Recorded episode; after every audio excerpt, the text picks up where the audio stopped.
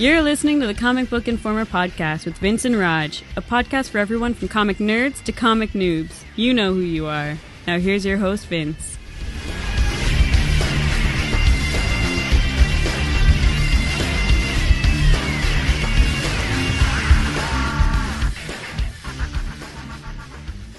Hello and welcome to the Comic Book Inform podcast. This is Roger coming to you on Wednesday, the 10th of October. And with me, same as usual, we have Mr. I have forgotten what is quite likely the most important Marvel event comic book of the year. Now, granted, Marvel hasn't set that bar very high, but it's true. Listen, when, when I'm looking through my weekly new release list, I just mentally skip over anything that starts with Marvel because it's always reprints. So I mentally skipped over that one without even paying attention. Excuses. I'm sorry. It, Absolutely. I, I, it's inexcusable. I totally agree. It, yeah. But no, but it's not- balanced out with some great news. Okay, and that is? Dan Slott's not leaving Spider-Man. Oh, he's not. I didn't hear that. They just announced today Superior Oh. Spider-Man with him, Ramos, uh, basically the entire crew from Amazing Spidey is going to stay together for Marvel now. Oh, dude. That gives me a happy right here. And I'm I, I don't want to know where you're pointing. above the belt line. That is awesome. Because uh, I'm I'm not gonna lie to you, you got to wonder if they actually made him. it's like, sorry, sorry, Dan, we're not hiring you on anything else unless you stay on this. He's been saying for years Spider-Man was his dream job, and he never wants to write another Marvel character. Cannot be happy enough to hear that because oh wow i was really worried. Because ironically i'd been reading a couple of uh, other spider-man some, granted some of them were more classic stuff and whatnot but i've been reading some and, and it was like one of those oh why can't everybody write spidey as good as dan does? Honestly there i know he sets the bar high but still if you're going to put out a spidey and it's somebody else who doesn't write nearly as good screw them just just scratch out their name get dan to write it i'm sure he has some time um he doesn't. come- Have you ever read his Twitter? no, I.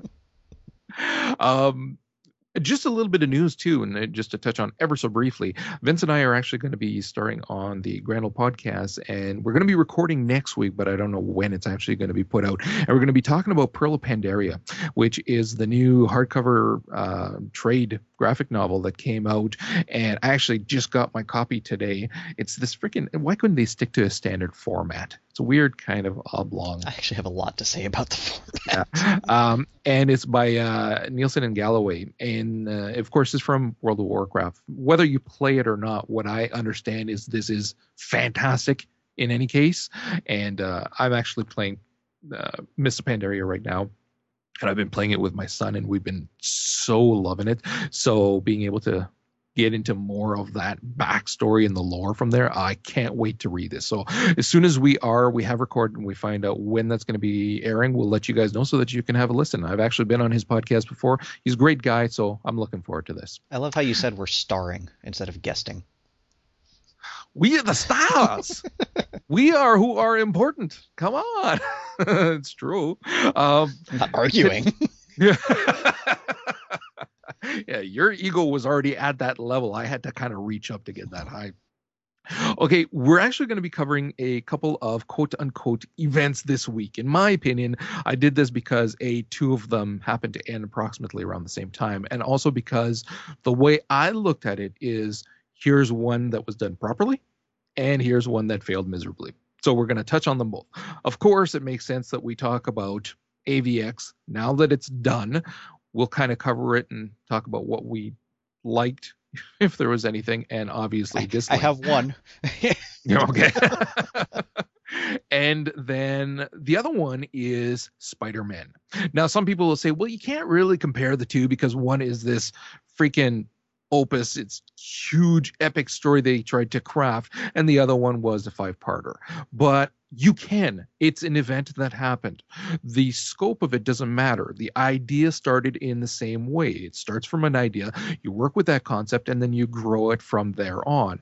And then we saw how with AVX, it was blown way out of proportion and created into something that was more than it should have been to begin with. And and anyways, we'll, we'll get more into that afterwards. Whereas again with the Spider-Man, it was tight. It was well done. It was supremely well written and you cared about the characters immensely. I mean avx and oh s- spoiler warning folks okay? There's going to be spoilers here if you haven't finished reading i'm saying tough noogies.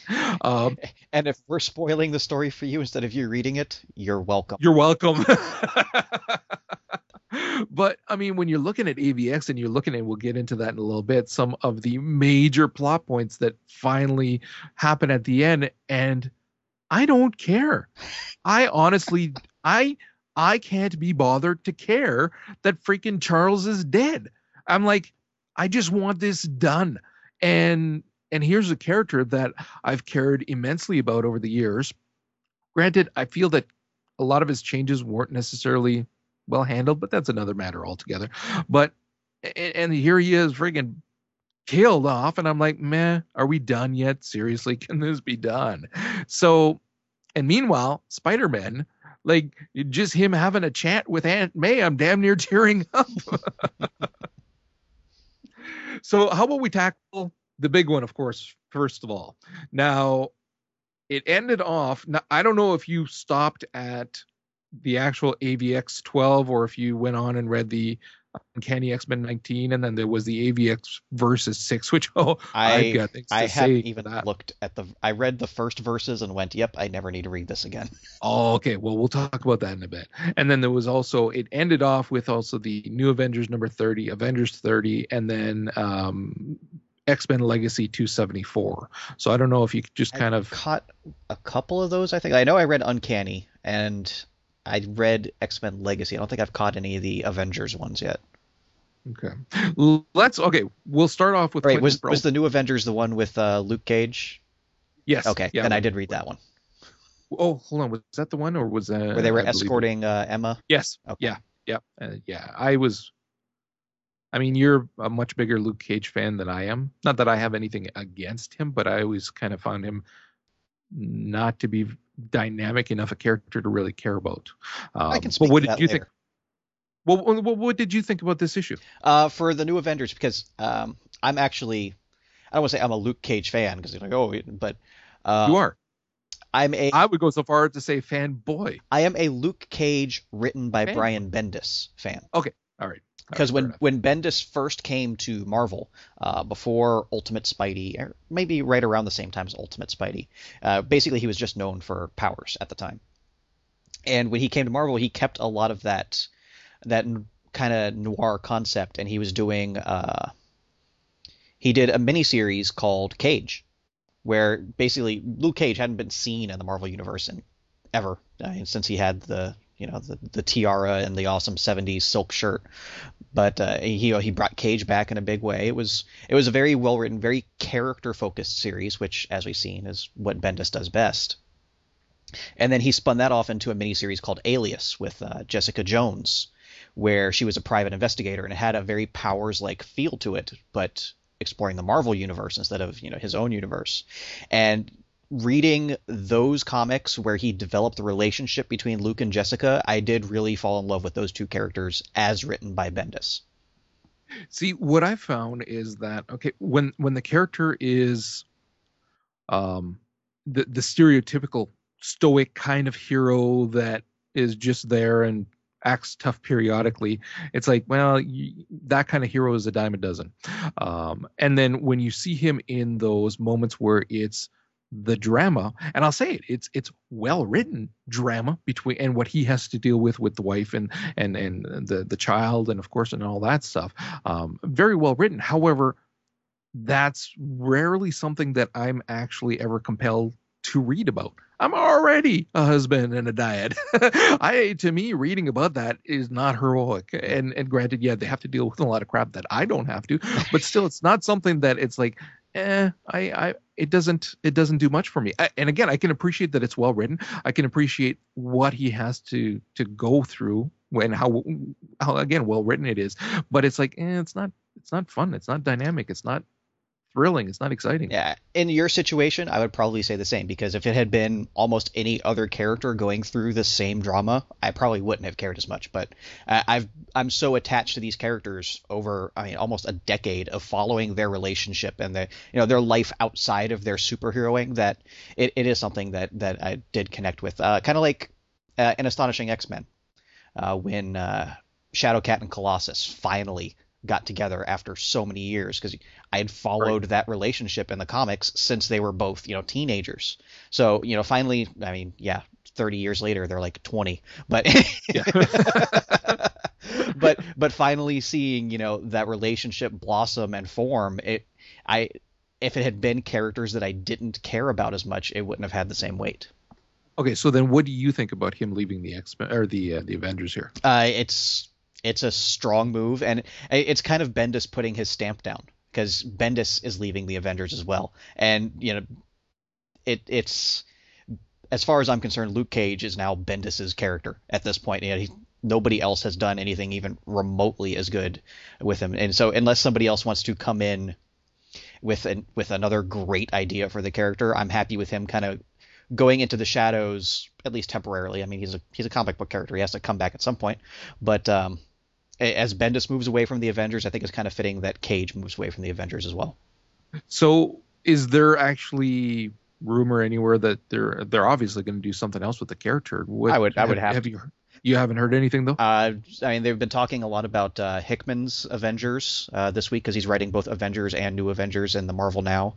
And while Cage is not mentioned in anything they're talking about at this point, he remember he did say there's going to be like 20 plus characters rotating in his cast. So who knows? Yeah. Or yeah. Cage could pop up almost.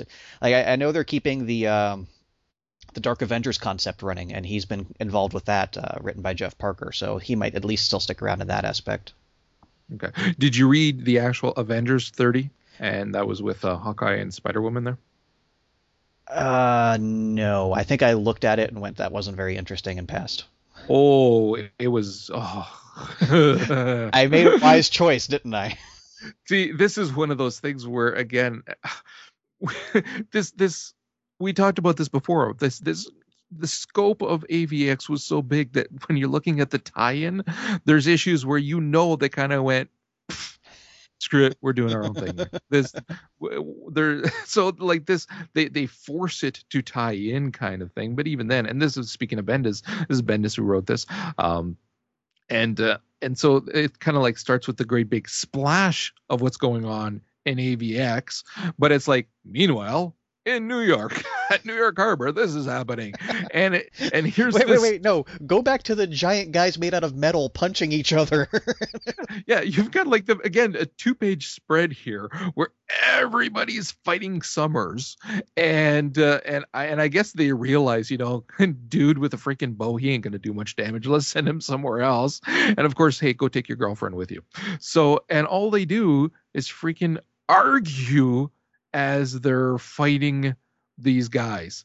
And it's it's like it's not even the witty banter that you get from a spider-man kind of when they're talking throughout a fight. No it's just kind of really lame teenage boyfriend girlfriend crap. And i was like oh not good not good. Do we really need to have the hawkeye talk again? Oh yeah really. This was this this did not fit. And then as if that wasn't enough apparently you, what this this event has done is forced all of these characters to reevaluate their love lives. So in x-men legacy 274 you've got rogue and magneto. And it's that well what are we going to do now? Mean as they're they're saving people who are crushing under piles of rubble and stuff. And like it's entirely character driven and it's all about you know where rogue wants to go and of course where magneto would like to be um and and it's it's it's a decent story however at this uh, and I know you've never been a Rogue fan. Eh, I like I, she's been you. growing on me since Legacy. Ah, this won't help you then. no, it I'm didn't. sorry, this one. No. Did you read it? Yeah, Okay, so yeah, this is Christos Gage, and um, and it just made it. It was it was like I mean, try to find a page with um with like few word bubbles. I mean, it, this is this is just all it is is chatter back and forth, back and forth, and back and forth, and it does kind of get to the point where it's melodrama. And it's like, nah, I really could care less. I, overall, I was kind of okay with the issue. Like, it was like, oh, it's fantastic. But uh, the, the like the monologue at the end from the dying guy just kind of put it over the top in a Oh way yeah, for me. really. That that was just, and I and I, I get once again, and I've got nothing against it. They're they're they're really pushing that we're going to be open about gay relationships. So we're gonna it feels like it's being forced in too many times. Um again i don't have a problem with it. I, I care less if it's two guys. It just to me it feels like and, and maybe it's because i'm also seeing it in dc now in different points. And it could also just be that we've rarely seen it before so now it's going to become more common. If so fine. I'm cool with that. I don't know. It just feels like it's it's more forced into a story not just something that's there. Am i wrong in this case? I really didn't. It didn't. And it didn't bother me Yeah. it didn't faze No, me it- it's just one of those it just feels like once again they're trying to I, I just. I just think it's something in with the way things are going these days. You notice it when it when it happens. yeah That- and that's that- that's not saying it's it's forced. You just culturally and it, it when when it is and put in, you go, hey, they they did that. Now you know at, at times as at times does it feel forced? Yes. At times does it feel natural? Yes. But either way, it, you still notice it because it's such a hot button issue. And for me it doesn't and it and and again and I've said it before I've got sibling who's gay I've got a sibling in law who's gay been around it. Doesn't bother me in the least. It doesn't faze me. So I, I I don't care. So and that's why I think that I'm I'm a good I I can gauge this fairly well in terms of if it's just there and it serves the story, or if it's there and it feels like it's okay, we're gonna make this guy gay so that hey, we're touching on this topic kind of thing. I'm just kind of looking through it right now, and I- So, it- it's really not that important. Yeah, it, it, doesn't seem like he would be talking any differently if it was a, a standard relationship. So I, as I said, it's just it's just something we notice more now than we did we would have Okay, let's- previously. let's tackle the we, we've talked about what had been going on with um, the the actual official avengers versus x-men.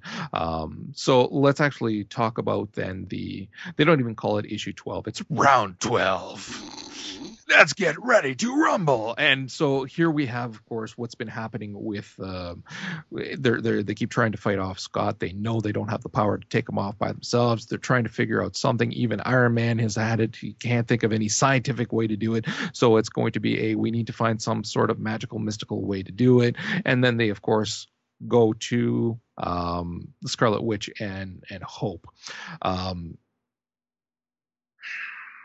I got nothing. deep sigh it's just one of those things where once again i was all right with hope when you saw her in like the early stuff and she had her team and all that and she was the spunky character that stood up to scott and all that and it was like all right I, I, I can dig this character. You know, it's that she's a feisty redhead. This is going to be fun.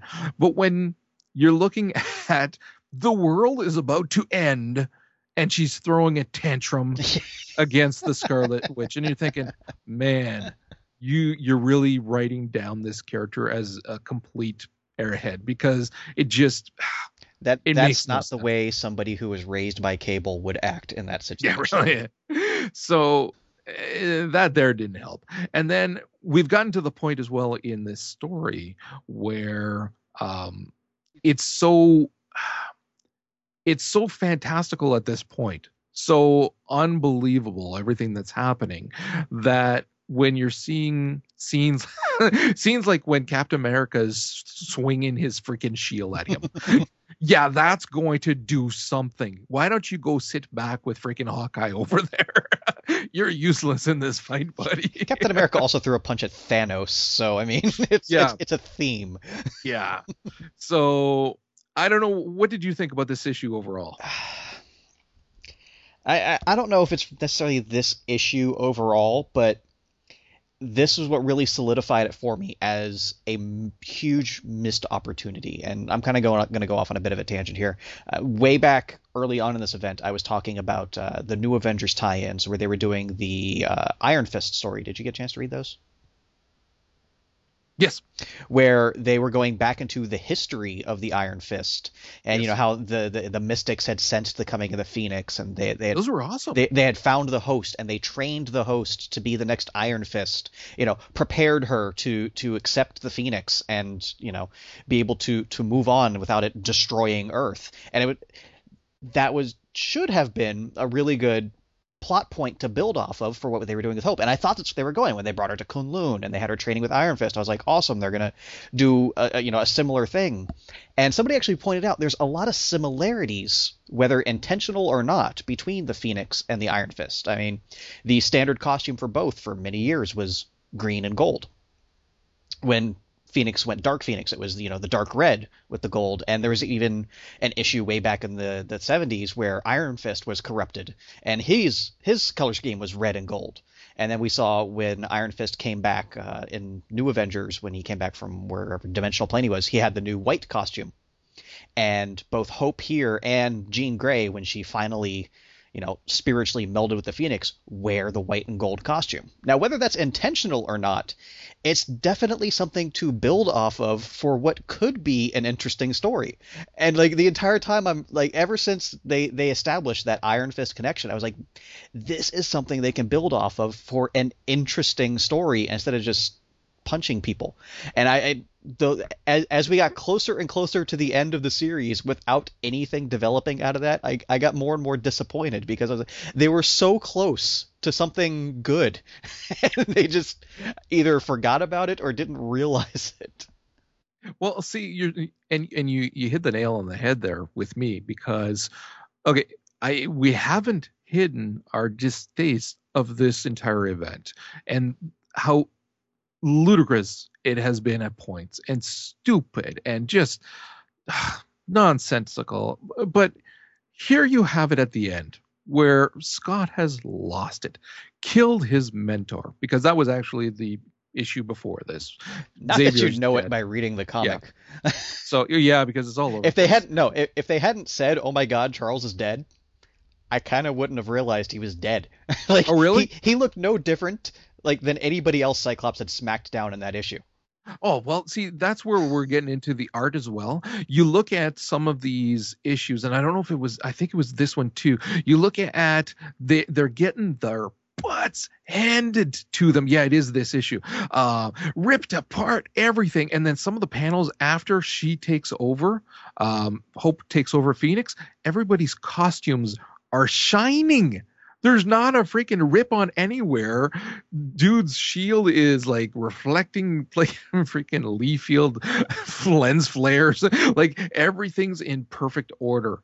And meanwhile, they just like two pages ago, everybody's in tatters because they're getting whooped by Summers. So yeah, See, that does make sense. That that does bring one of my biggest issues with the the event as a whole is there were so many people working on it. You had what five writers: Aaron, Bendis, Brubaker, Hickman, and Fraction, and then three primary artists with Mar- uh, Romita, Coipel, and Kubert. So, it and we've said this so many times. A comic always comes out better with a single creative team. And here you don't just have rotating artists, you have rotating writers as well. And so the comic never had a singular voice. And don't get me wrong, like all of these guys, I've loved almost everything they've written. Like the, the, it's not like they just got together a bunch of hacks. These guys are legitimately good writers, but none of them could apply their voice to the story. It was, you know, you know, too many cooks in the kitchen is, is what it came out to be. And the same thing with the art. When so many different artists working on it at the same time, it it had no feel to it. Like I, I perfectly understand why there's so many inconsistencies with the artwork, even within the same issues, because I'm sure these guys worked on everything completely out of order. So Yeah. it, that that on top of it just not being that interesting to begin with, really led to you know the cacophony of disaster that it came out to be.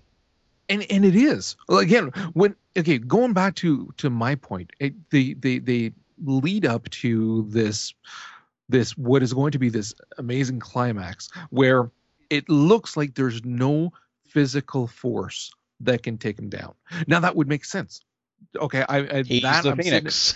that's right. In my brain, okay, fine. I will suspend more disbelief here. He cannot be beat by a physical force. It's going to have to be something magical, which is what they start off with Tony talking about and all that. Okay, good. But the final, and it's a strike against him, the one that causes the Phoenix Force to go, is a freaking left jab by Hope. Okay, like it, it's got this flaming, you know, follow through, but it's a punch by a teenage girl. Meanwhile, with Wanda in the background with her fancy purple pink circles. Um, but yeah, it's a punch, and it's like, oh no, really, like there's a this can't be it. This this can't can't be it. And then the actual resolution afterwards is pretty much exactly what I'd figured they were going to be doing. Mm-hmm. Absolutely no originality there whatsoever. So like it, it, it I, I got to say in all honesty though, it was the ending. It was the perfect ending for this series that I've had no respect for throughout damn near all of it. Here's here's the best part of the ending though. At the end, you know, Cyclops is in jail. You know, why does he need the ruby visor and the ruby mask? like, you can never be too careful. Okay, okay, and, and he's in the ruby prison on top of it. yeah. The the stuff but, in the prison is is equally like as a you know after the fact. The stuff in the prison was as if freaking Scott people don't hate him enough as is between this and what we saw of him in the actual mm-hmm. uncanny X-Men number 19 where he's actually cheering at the end he he killed Xavier and countless other people the world was falling apart thanks to him and meanwhile he walks into the sun doing an X with his wrist and I'm thinking oh my god oh, jeez. Anyway, it, eh, it, eh, Cyclops is now like the most hated man in the Marvel universe, and you know, this the supervillain. But eh, stop for a second. He was right. the, this entire battle, he was right the whole time. He had every right to to to defend Hope because it turns out he was right. So I shouldn't. Captain, okay, what do you mean? What do you mean? This whole thing started because Cyclops believed Hope was going to save the mutant race, and Captain America and friends didn't want that. So yeah, he's the villain, but if they just kind of left things alone, everything would have turned out okay. well, no, because the only reason why the Phoenix Force was destroyed was because of the the the all the bitter rivalry and the fighting and the this and that between her and Wanda. Had she not gotten taken by or gone with the uh, the Avengers so that she'd have that time not just for the training with Iron Fist and, and, and Spidey the training with Spidey was the best and also the interactions with Wanda she wouldn't have had that so she would have been on Utopia have gotten this force in her and have wanted to do exactly what Scott and crew did, which she even says as much that she's going to do it right this time, which is exactly what they said as well. And then they got corrupted by it. Eh, I, I still like mine better because it makes the story even more ridiculous. Yeah, but mine is correct and you know it. it's, it's true. So, I mean, in this case, it's like, no, he wasn't right. And and again, it's his actions after that just like they really are painting him as not just a villain, but quite clearly somebody who's lost his mind. Like this is no longer just Scott being irrational and kind of woo out there. No, he's lost it completely. But the best, the best because well, I'm sorry, I'm sorry, I'm I'm reading it right now. not not to argue with you, but just how uh, Wanda even tells her that she was chosen to be the Phoenix because she had the strength to, to to let it go. She was chosen to be the Phoenix before she went off yes, the X Men. She wasn't going to were it not for Wanda confronting. But she had that strength in her she... the whole time. We don't know that. Cyclops was right. There's T-shirts. No, there wasn't. are actual no. T-shirts. Cyclops. No. Right.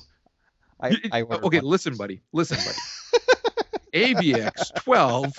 We're gonna scan through to the end of it, where not there, back and back a little bit more, where she is saying, I am the Phoenix. And then she's going off on that she has all of this and that it was meant to be her destiny. And I can see why and where the others went wrong, where they faltered, I will not fail. I will be the white phoenix. The whole point wasn't for her to be a phoenix, but to get rid of the phoenix. And that's where Wanda jumps in and says that wasn't why you were chosen. Well, if Wanda hadn't been there there to tell her that, she wouldn't they wouldn't have gotten rid of it. Um, there's somebody else who could have made the same speech. There's a whole island full of characters. Really? On Utopia? One of them could have figured Highly it out. unlikely. That's what Magneto's there for. You're really okay. so, but again, going back to my point. Can you here, tell I'm trying to derail this conversation Yeah. as much as possible? we're almost done because I just have to talk about this one last thing, and that is this ridiculous AVX versus thing that's been going on for six issues now. And we mocked this before how it doesn't fit in with the continuity and everything like that. Um, this here, however, basically they've tried to make it seem as if this was important. Obviously, it is. It's affecting canon in a huge way for Marvel right now, and various series starting up, ending, you name it. Um, so they've they've tried to give it this this weight, and yet this AVX versus has always been complete stupidity of a Capcom versus Marvel kind of thing. Um, but this here was so bad, and you had the Hope versus the Scarlet Witch. That granted, that one was not quite as bad. But then you've got the the Cyclops versus Captain America with this pencil sketches that was terrible. And then the science battle, which was utterly stupid, and Captain America versus Havoc, and Hulk versus Domino.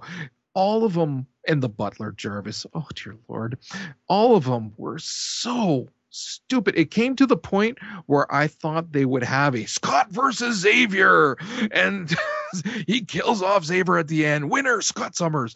It was it made complete light of the entire event and and showed how utterly stupid the entire thing was.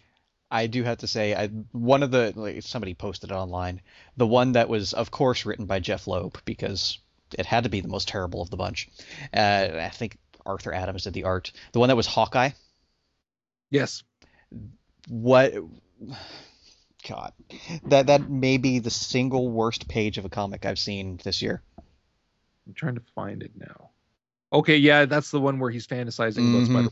For any number of reasons, I think that's the worst page of a comic I've ever seen this year. Yeah, it, it was uh, the whole thing.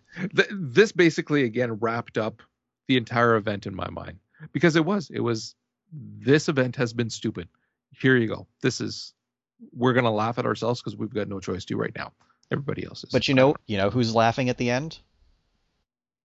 Scott Marvel. because he created more X Men. This has been by far the best-selling event miniseries they've ever done. Are you serious? I kid you not. Ever? Well, I don't know about uh, you can't compare today's numbers back to like Secret Wars and stuff like that, but like I I think it I think it's either equaled or exceeded Civil War, and by far blown away everything in between. That's that is such a sad Because this is the stuff people buy. Ah, I'm I'm sorry, but that's a sad statement. This is the reason Deadpool sells more comics than The Punisher. Because this is the crap that people buy more often. Well, all right. Let's move on and just quickly touch on the other series that we did enjoy, that we did feel was well written, well conceived, well put together, made sense despite how out there it was, made sense. The characters stayed true to who they are. There was continuity. It was wonderful, and that's Spider-Man. Now, when when last we touched on this, um, what was the last one we talked about? I know that I talked a little bit about. I it think you talked Sarah. about it with Sarah, yeah. So, because the last one that I believe I talked about was when he was shooting the breeze with Miles and Gwen in quote unquote Mhm. his old bedroom kind of thing, which was just a fantastic Which, issue. which, as a counterpoint, may be the best single issue I've read this year. oh, really? Yeah. Oh my God, phenomenal. And then after that, actually, I'll let you tackle it. Go ahead. Um, yeah, so picking up there, uh, with for those who aren't aware of the concept of Spider-Man, uh, through machinations of the ultimate version of Mysterio, regular Marvel Universe, Peter Parker has ended up in the Ultimate Universe, where, of course, he finds out he's dead. so it, it's a lot of great scenes uh, early on with him and Miles, and and issue three, I think it was, we're talking about here, he actually ends up with uh, going home to Aunt May. I think that's where issue three ended, and issue four was Yeah, this great yeah. conversation, and it was just such a wonderful, you know, just kind of a love letter to Spider-Man in general. Kind of like I, I kind of got a lot of the same feelings we were talking about Spider-Man Blue. How this is Pete actually seeing Gwen, you know, not his Gwen, but a version of Gwen, and all the great character bits. You know, Gwen wanting to know, you know, how she how she grew up in the regular universe and he's like yeah, well yeah he kind of glossed over that whole thing you know the stuff with mary jane how they can't believe she became a supermodel all the great moments with peter and aunt may you know she's of course freaks out at first because you know it's peter she the peter she knows is dead but the way she comes to accept it and just this whole issue is so fantastic and every bit of dialogue was so wonderful for all the characters It, it's true. The um the the the way that it was written. Uh, again, it's one of those where you're you're taking a, a- concept that is just people sitting around talking, that could be. It, it could be too monotonous. I mean, when you're when you're doing something like this in in a, a, an action comic book, and yet because we care so much about the characters, because they've meant so much to us throughout the years, eh, it all of a sudden grows in proportion, and you wish there had been more. I would have loved to have seen so much more of him and Gwen just shooting the breeze and talking. That would have been awesome. But but even as it was, it was it was it was a good balance, and you really cared a lot. And then they, just built on that though with uh, Peter and Miles and even Nick Fury. Uh, The, the character development they gave Nick Fury and showing the amount of guilt he feels over letting his Peter die and you know how he owes it to both you know our Peter and Miles to to do everything he can for those two characters. They gave Nick Fury character development. I think that's the first time that's happened in 60 years. Yeah, really. Yeah, I know he was great. And then the stuff with Tony as well. When Tony you're was seeing great. when you're seeing them interacting and it's like yeah you my version of tony stop drinking it's like, I like that one better already. but uh but yeah i know the the stuff that he did with characters that could have been fairly bland otherwise because i mean nick fury really is fairly two-dimensional um but yeah no it was oh man Literally, because awesome. he can't see in three dimensions. Sorry, I had to get that out of my. you had to eh? Yeah. okay all right moving on to issue five Uh, uh, before, oh yeah, issue five. Okay. Uh, we kind of transitioned into issue five anyway.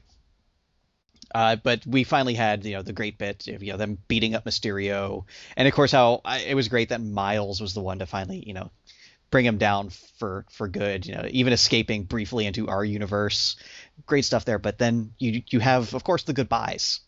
And again, I love it. It's like I feel I should, Pete. I feel I should say something profound. With great power comes great responsibility. Yep, that's all I got. it shows, you know, all this great. We talk about this wonderful character development and all these heartfelt moments, but Bendis never forgot he's still writing Spider-Man, and you do have to have that that lighthearted tone to offset the, the more serious stuff. And you know, then the other other advice, you know, don't don't ever let anybody make a clone of you, and just run it through all the terrible things that have happened over the years. But and uh, God, he killed me with that freaking cliffhanger at the end. yeah see that's one you're like there has to be another one Damn you, God, Bendis. there has to be another one that is just too freaking awesome yeah the, the dialogue between them is great because um because people have to remember that like miles is still a kid like not just like yeah, this isn't like, 16 year old Peter Parker. He's what, like 13? he's young this is a kid and to have him being able to interact with the original and actually getting his approval that was like oh yeah that was just so freaking Yeah, like, awesome and then When, when Pete said, you know, thanks for continue, you know, carrying on. I was like, oh, Damn Yeah. And and even again, like you're saying, the light things when Miles does his little joke and Parker says, "Good one."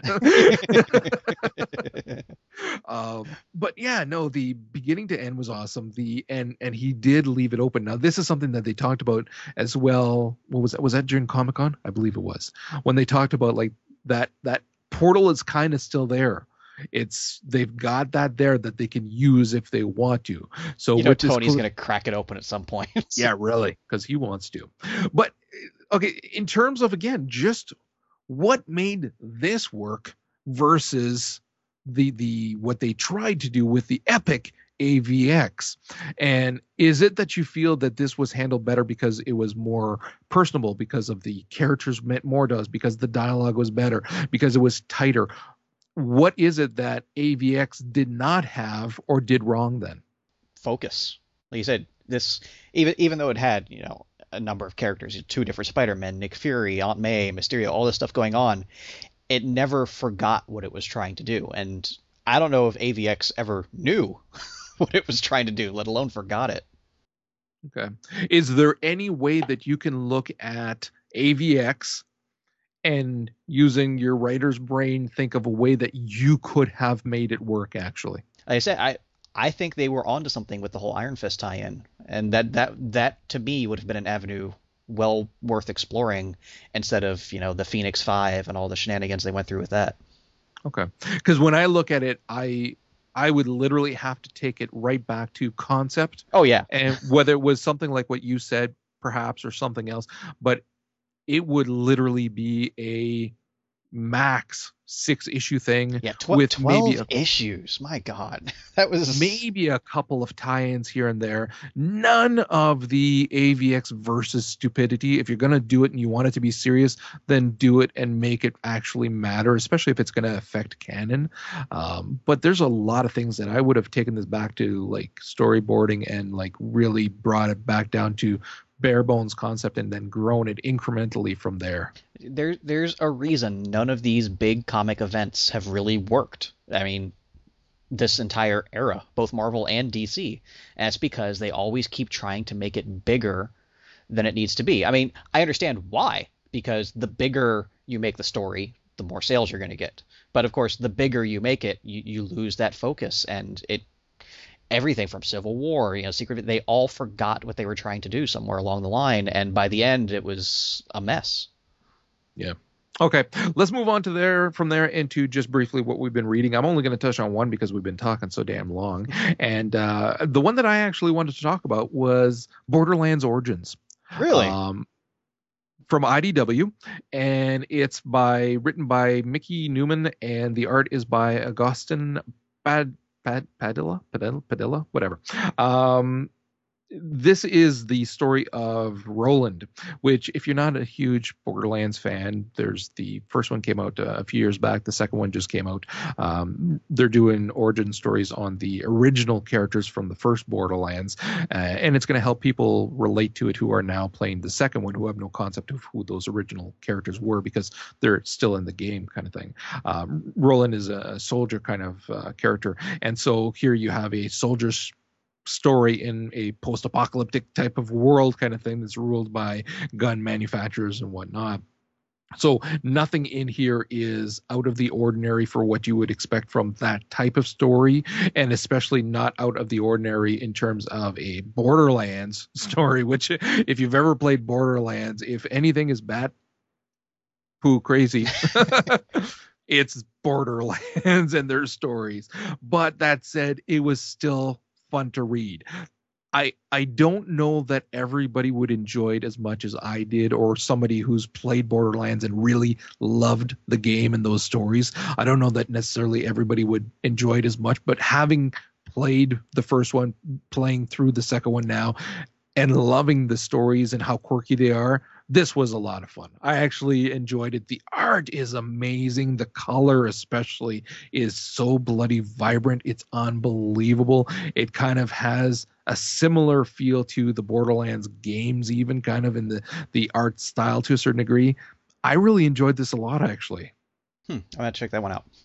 Okay, so what have you got? Uh, first of all, Punisher. Uh, issue 16 came out a week or two ago, and it, it's actually the final issue in the regular Punisher comic. Uh, and then we have Warzone, which I know we're both looking forward to. Uh, and then that's kind of Rucka's done. Like, he, he's done with Punisher. He's actually done with Marvel. Uh, and that's a whole story to get into. But it, I've really been enjoying Rucka's work with Punisher because I, it's it's the Punisher I want to read it's not the Punisher. Like we, like we said, this is reason it doesn't sell very well at all because it's not Frank Castle with you know double fisting machine guns blowing away. It's it's not a mass market type of story, but it really works for me because good one. yeah, and the way he ended the story between uh, Frank and uh, Alves was just just brilliant. Shows the depth to the character in the Punisher that 90% of the people who have written him have never gotten. And it was just fantastic. And then uh, also quickly, X Factor. Um, been one of my favorite Marvel comics for ages because Peter David just kind of runs wild. He's really long form type writer. He has all these different plot threads going on at one time, kind of like we saw with uh, Hickman on Fantastic Four, with you know just so many things going on. He picks them up, he puts them down. Everything's going somewhere. And Marvel's actually been really good with X Factor, not making David uh, really participate in all the crossovers. You know, a couple issues here and there. And you read interviews with him, and it's great. He's like, "Oh, is uh, is X Factor going to be participating in AVX?" And he's like, "If I think there's a good story to tell there, yes. Otherwise, no." He's a story writer, not an event writer. But of course, with Marvel now, he kind of has to play ball you know, with the relaunch going on, some of his characters are moving on to more important things. Case in point, Havoc. So he's uh, X Factor is doing a five issue story called Breaking Points, and they're coming out pretty rapid fire, like every two or three weeks. And it takes place over five consecutive days, and it really shows where he was going with all these characters, and it kind of had to truncate their stories a bit to to finish them off before the characters had to move on instead of leaving all these plot threads dangling for years, decades, maybe even ever if he never has a chance. And it really makes me wish I could have seen him play out these stories in the amount of time he wanted to because there's some really interesting stuff going on here with these characters he's been working with for years now. And see, that's something that a lot of people don't take into consideration when they think of these massive events as well. Not all the writers necessarily want to play ball or think that this is a good idea, mm-hmm. even. And they certainly don't want this affecting their characters that they may have spent years developing. And now all of a sudden it's completely out of their hands. Yeah, that's. And that's too bad. That's why Rucka is leaving Marvel. I Marvel wanted to do something with Punisher that Rucka didn't want to do, and it kind of made him realize why should he put all this time and effort into a character that ultimately he has no control over. So that's why he's leaving Marvel, going to focus a lot more on his own stuff. Where if he wants to write a, you know, not obviously not Punisher, but a great story, he has all the freedom he wants to write that story without somebody telling him, yeah, by the way, we need him for our big crossover in a month. Yeah, yeah, definitely. Okay, anything else? Uh, that's good enough. All right, let's talk about what's coming out this week. Today, as a matter of fact, on the Marvel side, we've got Avengers number 31, Avenging Spider-Man number 13. Do you know who's going to be in that one? I, isn't it part two of the Deadpool one? Oh God, I hope not. I think it is because I, I, looked uh, at it last night. Yeah, it's part two of the Deadpool one. I'm not even reading it then. Sorry, not going to happen. Uh, AVX Consequences number one. This is where we're going to get the fallout now uh, from the AVX ending. Uh, Which, in traditional Marvel style compared to previous events, is probably going to be better than the actual event. Uh, Fantastic Four number 611, First X Men number three, Marvel Universes versus the Avengers number one of four, which we mention, Mr. Jonathan sorry. Maberry. Oh, dude, I I'm cannot so, wait to read so that. Sorry. Yeah. Uh, Secret Avengers number 32, Space Punisher number 4, Ultimate Comics X-Men number 17. We've both been digging that. Uncanny Avengers, there's your first of the new series, number 1. Wolverine 314, Wolverine and the X-Men number 18, and X-Men number 37.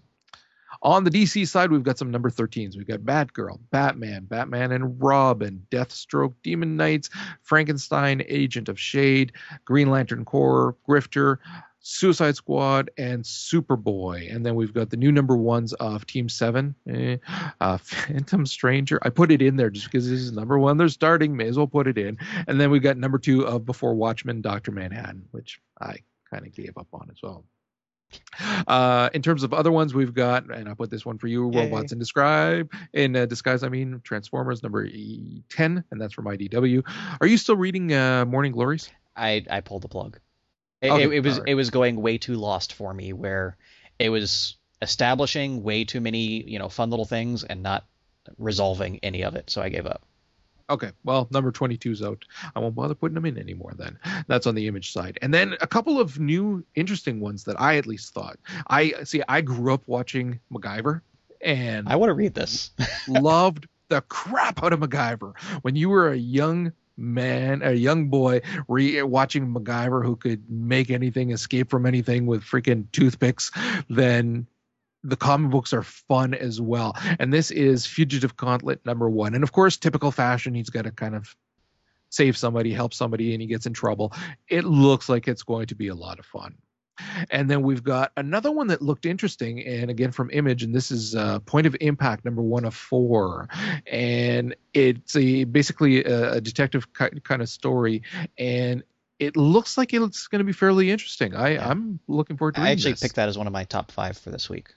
Yeah, so that should be fun to read. Yeah. All right. Anything else that I missed that you are picking up? That sounds perfectly good to me. Good enough. So with that, we're actually going to call it a wrap. A little bit longer episode, but of course, I knew that it would take a little bit All of longer. your Just to episodes are. vent. That, see, that's not fair. That's what. what are you accurate. implying there? What are you Fair implying? or not, it's accurate. I hate you.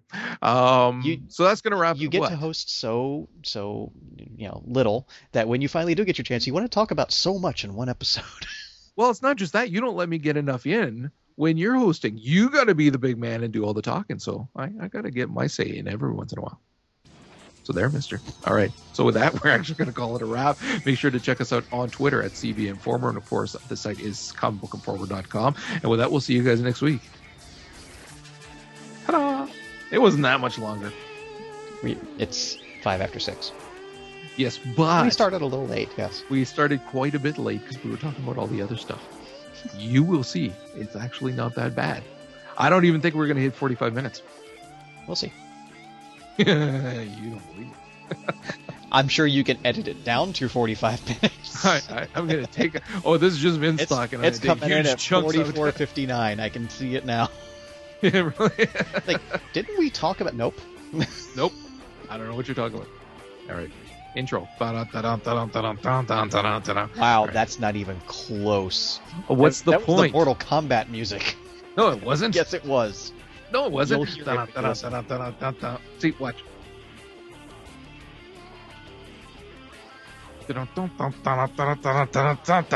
You can't. You can't even hear this, can you? No. Oh. I don't have virtual cables anymore, so I can't patch When, it through when the you go Skype. edit this, play the frickin' Mortal Kombat song. It's not. It's this. I'm telling you. Where are we? I'm gonna link you the Mortal Kombat music when we're done with this. Heard Mortal Kombat. Christ, I've been gaming longer than you have. All right. Shut up. It's hard to start without the music now. That's the thing.